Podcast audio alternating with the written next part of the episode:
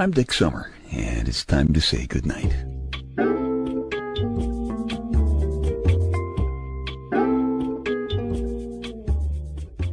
This is a quiet place to rest your head, a safe place to hide a hurting heart, a gentle place to fall. We just call this place goodnight. Ah, it's looking like another calendar is going to have to get put up on the wall there, huh? I've been sitting here in this big, comfortable, manly, black leather papa chair in my living room doing this podcast for quite a while now. It's not long enough to call it a once upon a time situation, but, but you know, we started it quite a while ago. And you think about things like that when a new year pops up in the calendar. Once upon a time. You know, to lots of people, it was a long ago, once upon a time, that the numbers on our years started with a 1 instead of a 2.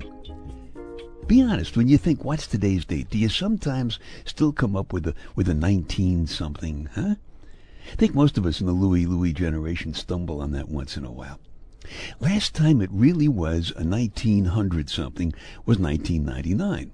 How did you get along all the way back then without your smartphone or your car GPS or your email or your texting or your Netflix?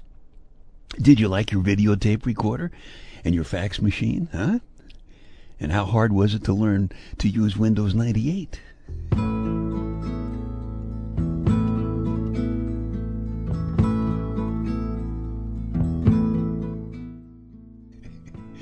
One of the stories I remember best from all the way back in 1999 was how everybody was scared that our computers wouldn't be able to handle the year 2000. That worked out okay. Bill Clinton was impeached in 1999. Wayne Gretzky retired. Boris Yeltsin did too. That was the year Putin took over in Russia. And there was a nasty war going on in Kosovo. Remember that? You know, we're pretty far along in the 2000s now starting a brand new year, brand new chapter in the story of our lives. What kind of ending will this chapter have for you, huh? What'll happen to you? Big Louie says, better yet, what will you make happen? Which is a little different way to look at it, but maybe a good one. Big Louie also says, you never know when something wonderful is going to happen. He's always saying that. If you don't know about Big Louie yet, please look up my book, Staying Happy, Healthy, and Hot, on Amazon.com. Shameless plug. I really think there's some stuff that you might like to read about in there. So, what will our life story look like 12 months from now when we do this the next time, huh?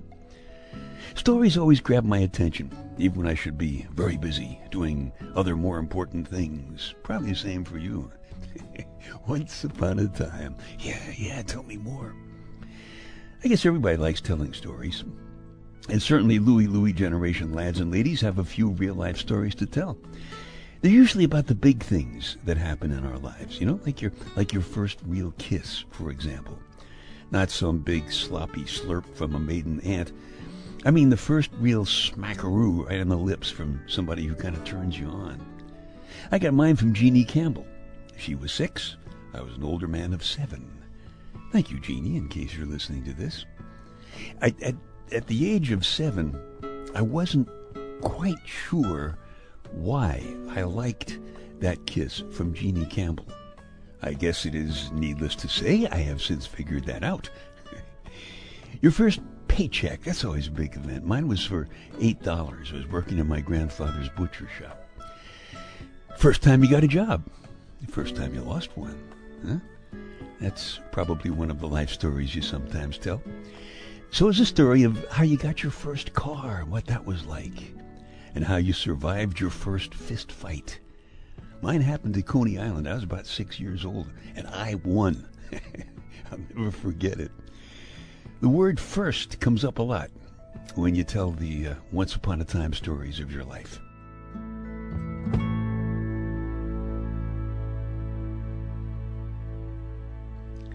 Looks like I've done hundreds of blogs and podcasts now, so I don't, I don't really have very many big firsts to, to, to tell you about in my life anymore. Which means that I got to look around to find lots of very small firsts. And I found that's really a very good thing because it makes me look more carefully at what's really going on around me. You know, life's little things. We take them so much for granted that we sometimes don't take the time to enjoy them. Stuff like the first scent of fresh coffee when you open the jar. I like to take the the packing out of the top of the jar and do one of those numbers, you know? Stuff like um, when just for an instant the Christmas tree smells like you first remember it from when you were five. How about the first snowball you ever felt in your hands? And throwing it and actually hitting the kid you were aiming at. and the first brightly colored Easter egg you ever saw. First day in March, when it was actually warm enough to go outside without a jacket. First time you went for a swim in the ocean and you, you caught a wave and you rode it all the way to the soft, warm sand. First time you were the parent at a parent teachers meeting. First time you saw the way your life partner looks, sleeping in the first light of dawn. That's beautiful.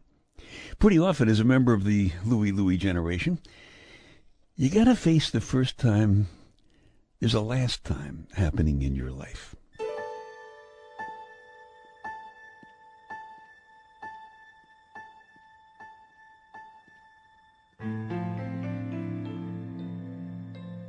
It's like the day you suddenly know it's really time to retire from a career that you've loved. Think I'm going to have to face that one in probably just a week or so. How about when it's time to tell an old friend that his political or religious views have become so extreme you just can't talk with him about that stuff anymore. You got to find some other stuff to talk about with him. And those of us who are members of the Louie Louie generation have all been around long enough to know what it is like to experience the first time you know it's the last time that you'll see your mother or your father or your husband or your wife or, or your best friend. Worse yet, sometimes you don't know it, it just happens. And you know, that's why Happy Holidays just doesn't cover the realities of Christmas and New Year's.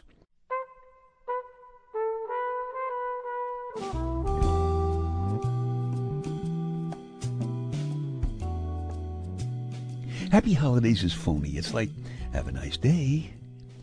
The magic in Christmas is about Santa Claus and music and presents and good food and close company and, and as, as our little Cecilia said, uh, Christmas is about love. And those are all honest and real. But Christmas is also about giving birth to a baby in a stable. A stable. As in a place full of straw that animals have soiled, reeking of some very strong smells that really don't need descriptions here. And how about Joseph? Imagine how he must have felt realizing that the best he could do for shelter while his wife was giving birth was a stable.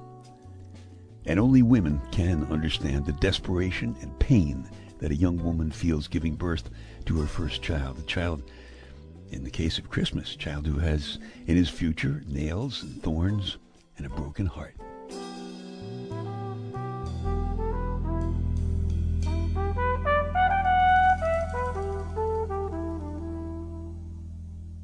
Happy Holidays certainly doesn't let you touch the power of, of the hope that we still, for some reason, manage to feel for the new year that's about to start.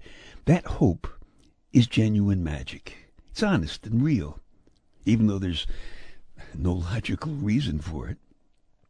Especially at the end of a year in which so much excellent American blood was still turning foreign sands bright red.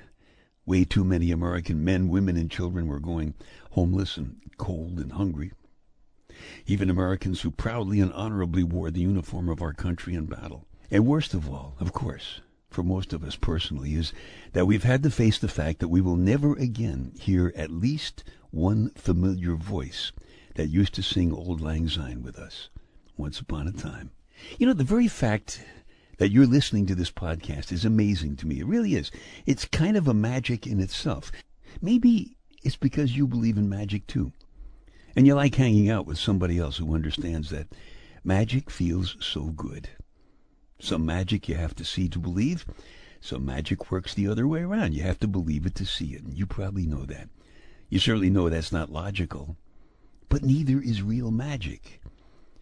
So I want to thank you for spending some of your precious time with me this past year. I hope that you will drop in on the podcast again regularly through the new year and the blog too, as a matter of fact. And if you did enjoy the visits, you know, please pass along an invitation to join us for some friends of yours, because that would be a good way to grow the group. Bigger the better. Because I like the company of as many folks as possible who understand that magic hides in little beginnings. You know, like opening that fresh jar of coffee.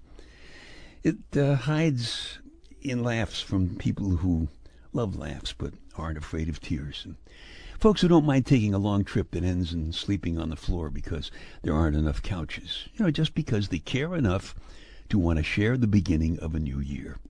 So obviously, we can't know the stories this new year will bring. We'll take our guesses, but we'll probably look back and say, oh boy, we sure missed that.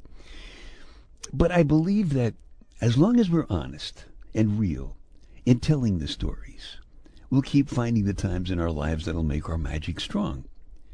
Singing Auld Lang Syne with a couple of good friends is a good way to start. As a matter of fact, I have found that if you listen closely enough as you're singing, and you really do believe in magic, you can sometimes actually hear the voice of someone who's missing this year, singing along with you. One more time. Try it. Listen.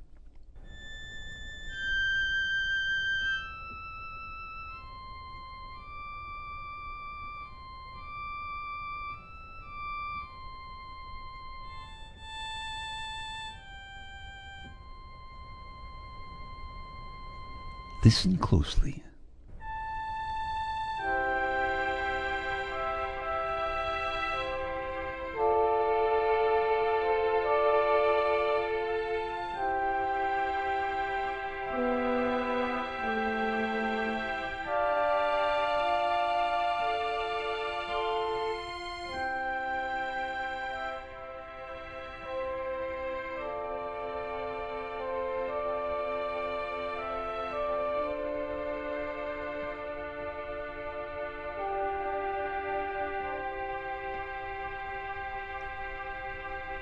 Listen closely one more time.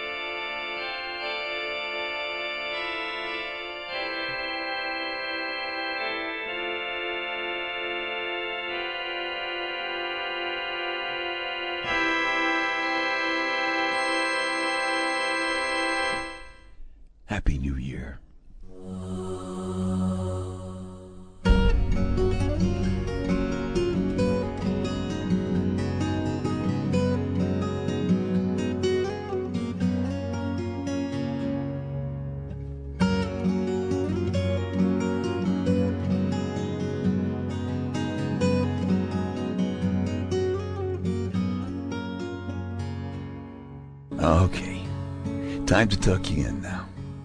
I'm Dick Summer, and I hope you'll come back soon for a gentle place to fall.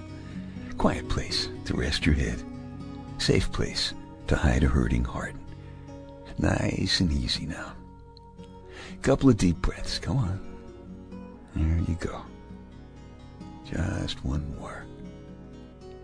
That's better. All the way to sleep.